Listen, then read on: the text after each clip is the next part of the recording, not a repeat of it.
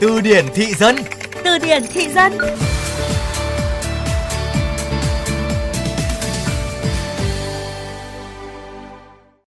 Ông này lấy vợ mà không biết sợ vợ ấy Đúng là kiểu tấm chiếu mới chưa từng trải ấy. Cô bị bồ đá đấy à? Em đúng là tấm chiếu mới chưa từng trải.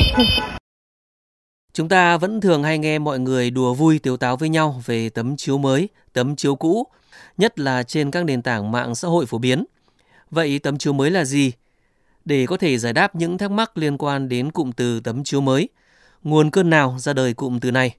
Hãy cùng từ điển thị dân tìm hiểu xem sao.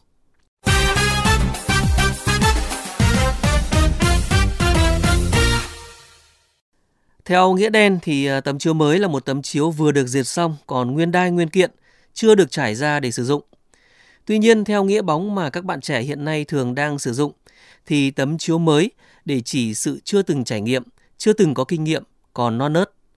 Đây vốn là một câu nói chơi chữ, sử dụng hiện tượng đồng âm khắc nghĩa để gắn ghép nghĩa của từ chưa trải cho cái chiếu mới mua và sự trải đời. Thật ra thì phiên bản đầy đủ của cụm từ tấm chiếu mới chính là như là cái chiếu mới mua anh chưa từng trải. Bài đăng đầu tiên có sử dụng cụm từ này đến từ một trang Facebook có tên Chữ nghĩa là gì vào thời điểm gần cuối năm 2019 đã nhận được hàng nghìn lượt cảm xúc và chia sẻ.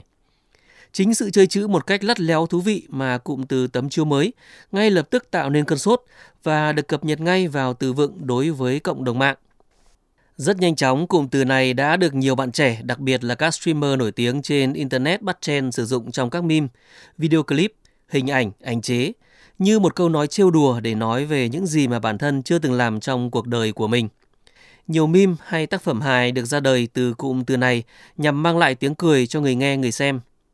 Các à, cách nói hay được sử dụng về tấm chiếu mới kiểu như bí kíp giảm cân các tấm chiếu mới phải biết, kinh nghiệm đi Hội An dành cho các tấm chiếu mới – anh chia sẻ cho em ít kinh nghiệm tán gái là đổ đi.